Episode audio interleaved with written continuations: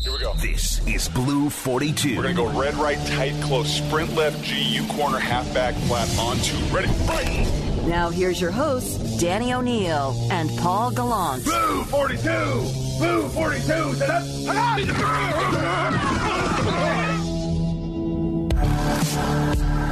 Bob, what's going on? What up? How we doing this morning? We're, we're doing very well. It's the day before Brock turns 45.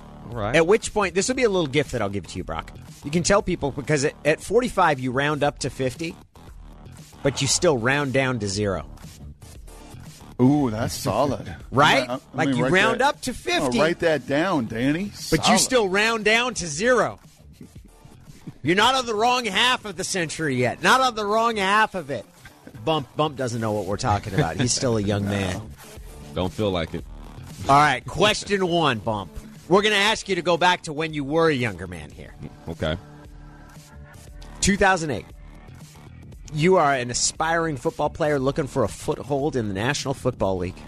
You signed as an undrafted free agent with the Seattle Seahawks, and you have just found out that your teammates, as part of a larger picture sort of labor struggle, have decided we're not going to attend in person voluntary workouts. All that stuff that you say, hey, show up if you want, because it's voluntary, as in voluntary if you want to have a job. It's totally voluntary in that regard, and they've said we're not doing this. What's your reaction? How are you feeling? I'm disappointed, man. I've been I've been looking for this moment, looking forward to this moment my whole life. I've been training. Um, I went to Florida. I lived there for two months. I got my body right. I had a good pro day.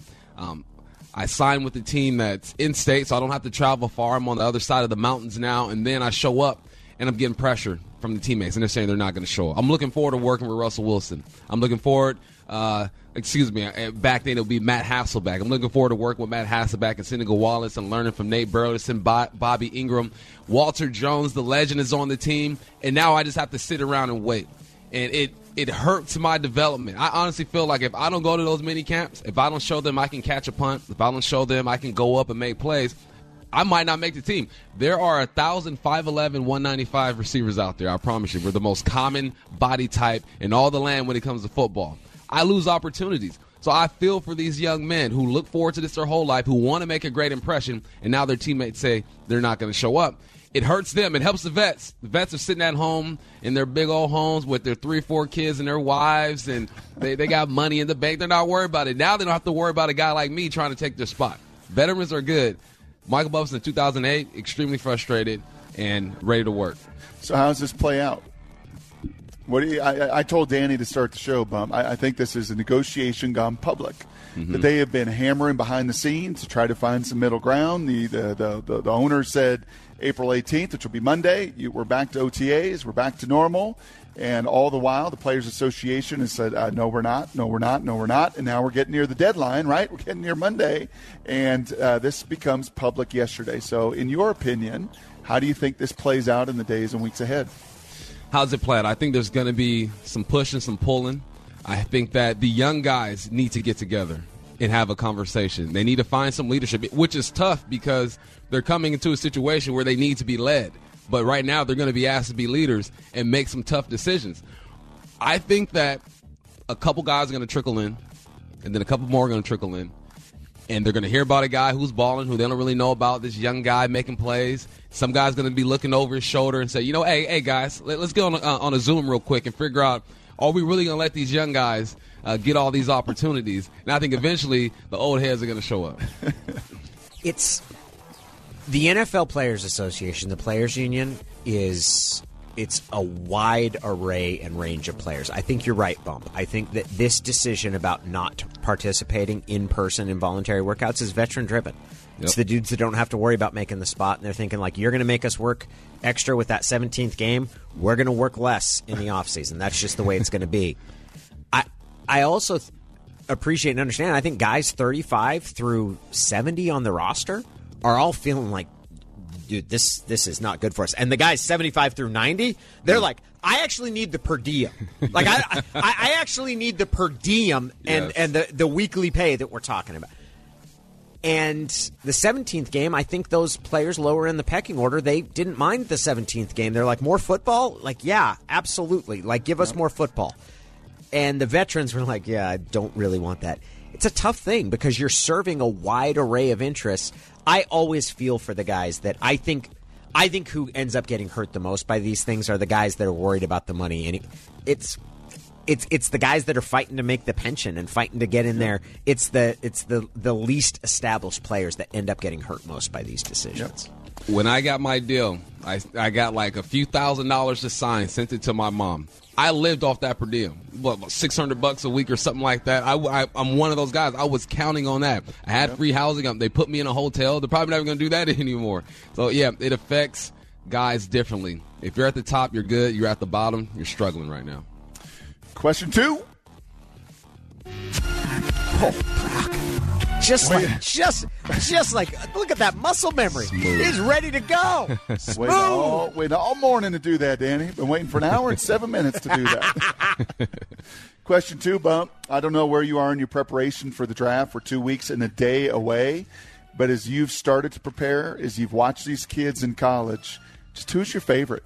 If you're drafted near the top, if you're Cincinnati and quarterbacks go one through four, who's Bump's number one receiver – guys that you love in this class?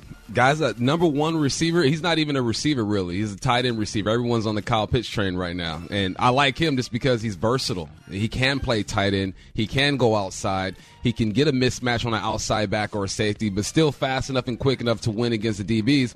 We're talking about receivers. I look at Kyle Pitts. I like the guy. But I also like um, Ja'Marr Chase as well, the guy at LSU. I like Ja'Marr, man. It's he's not as polished as some of these guys.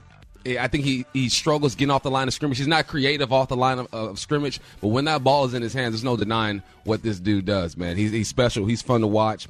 Then another guy that I like, um, Elijah Moore, 5'10 guy out of, out of Ole Miss, man. Ooh, I, I, follow him on Instagram. Maybe that's why I have a little crush on him, man. I follow him on Instagram, and this guy has routes for days. He works with a trainer. It's called Gold Feet down in Florida. He gets all the top guys down there, and it just looks beautiful watching him run routes. I watch these guys run routes today that I would never think about running back in my day. They're so explosive, they're creative, they understand leverage, they understand how to use their body. Um, this receiver class from top to bottom has a bunch of ballers. Let me go back to Kyle Pitts. Pitts is someone who now I, I'm seeing most projections. A lot of people think he's going to go in the top five. How high should you draft a tight end? It, it seems to me, and it this it strikes me that anytime you have a tight end that ends up getting drafted in the top ten, like they're good players, but I'm always like, was that really the best? Like Vernon Davis, like he had a long career. Yeah. He was as physically gifted as any tight end has ever been. I think he went number six overall. Shockey, I believe, was number ten. Although that's we're getting back in years now, so I'm, I might be off on that one. But it always seems to me, even the best tight ends, and you go, you're like, I don't know if it was worth that high of a pick. Is can, can you spend a top five pick on a tight end? I don't think so, and I say that because I feel like there are tight ends everywhere. There's there are going to be at least ten to twelve tight ends in every draft that are going to be ready to go right now. But here's what we're saying, right? We're saying, okay, you don't draft tight ends early, you don't draft running backs early. Um, I even heard that you're better off drafting quarterbacks late. Who are you drafting then? Is it just offensive linemen and, and defensive, defensive linemen? ends? All it is going to be defensive ends, just fast defensive ends all day. hey, but what did you say? You're the as far as the supply chain, 5'10", 190 receivers. Yep. There's there's not any. There's more of you than anybody in the league. You know who gets drafted number five? Who's Guys that? that are 6'6", 245 and run 4'4". Because you you, know how many of those there are walking the earth? Very few. That's what you draft, and that's why he'll go that high. Why isn't he rushing the passer then with that build? Like, come on, like let's get to let's do some damage with that ability. Instead, I- he's going to line up. You're going to have him block people. I can like, come score on. touchdowns, Danny. I can score touchdowns. That's what guys need to understand. These kids growing up, man, play DB. Everybody wants to be a receiver. You go play DB. And if you're a big guy, you think about being a tight end, go play DN because that's where the money is. You got to start thinking about the future here, youngsters. Yeah, I mean, I just look at it like who was it? Uh, Cole Kmet. Am I saying that right? The the Notre Dame tight end. He was a top ten pick. Hockenson, who's a pretty good player, he was a tight end. There's a kid that the uh, is Ebron is the one that the Lions drafted, who was Yep. not a good player, who kept dropping the ball. He was a top ten pick. But they're going to say on the flip side, do you see what the dude in uh, San Francisco's doing? You see what Waller and, Oh, yeah. and Oak? Do you see what Waller with Las Vegas is doing? Like when you are a unique, and you've got to be truly athletically and physically unique, different than everybody else. Those are the guys, and Ja'Marr Chase kind of that way too. Just I mean, he's DK Metcalf light, and when you're that freakish athletically with production, you're going to find yourself in the top ten. All right, question three. Bump this goes to Tyler Lockett, who spoke with reporters yesterday, and, and you had pointed this out that he made the comment about the, the the offense not adjusting as much. We'll listen to him. His the word of the day for him was adaptable, and here here is Tyler discussing sort of what he means by by saying that the offense needs to be more adaptable. It's not about being able to be like they can't stop the pass and we're going to keep passing. It's about if a team makes us have to run the ball, we as a team have to be able to execute it. If a team is giving us all the short throws, being able to execute that. If they're going to give us the deep balls, we're going to take that. Whatever a team gives us, we just got to take it rather than trying to go out there and do whatever we obviously want to do. So that's what I've learned, and that's what we have as players have also learned is that let's let's try to get more comfortable with knowledge and understanding of what teams are trying to throw at us early on. And that's one of the things that we started learning towards the middle to end of the season last year. What's he saying there, Bump? He's saying that you go back to fundamental football. You are who you are offensively. You have your plays, you have your concepts that you go to. But end of the day, if you see something in the defense, the weakness, you attack the weakness. If they're giving you the five yard out, be okay with taking the five yard out, especially on, on first and second down, man. You take those. I feel like this offense kind of said, look, this is who we are. I don't care what the defense is doing. And defenses were like, okay, keep doing you because we're going to figure you out. And once the cat is out the bag, it's a copycat lead. The next week, they're going to do the same thing. The next week, that team's going to do the same thing. So all he's saying is, look, we got to be able to counter. We got to be counter punches, counter punchers. And I think they're going to be that in this Shane Waldron offense. I really believe that. I think that they're going to be zone heavy. They're going to allow these linemen to get downhill, and they're going to boot off of that zone. They're going to take the shorter passes. I think that's what hindered this offense is there was no quick game. I, I rarely saw Russell get a pre-snap read. We got a corner that's off. I'm just going to take a hitch right now. I didn't see any of that. I, I saw some of it, but not as much as I thought I, I should have seen. So all Lockett is saying, look, we got to take what the defense is giving us. Every offense should have a quick game. That's what they should do. Quick game. Take what you they know, give. you know, Bump. For like ten years, I have uh, been one of the biggest defenders of Russell and, and a Russell apologist, and I think he sees everything and could do everything in the playbook.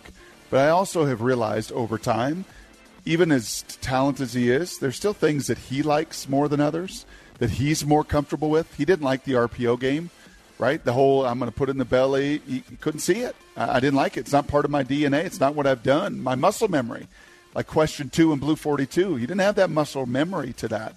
For 10 years, people have said he's too short to do the, use the quick game. Can't see it as well. Can't see the slant route in the interception in the Super Bowl. You know, just that that's not playing to Russell Wilson's strengths. You buy it? No, I don't buy it. I don't buy it.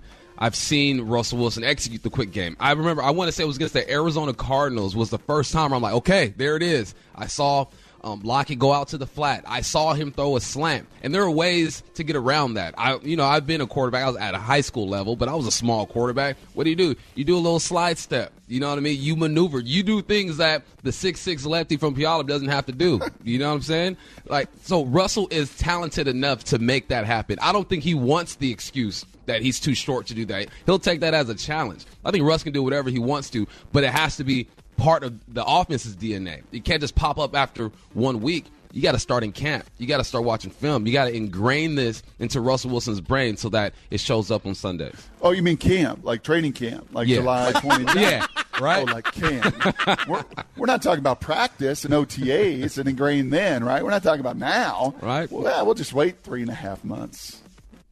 That is Blue 42.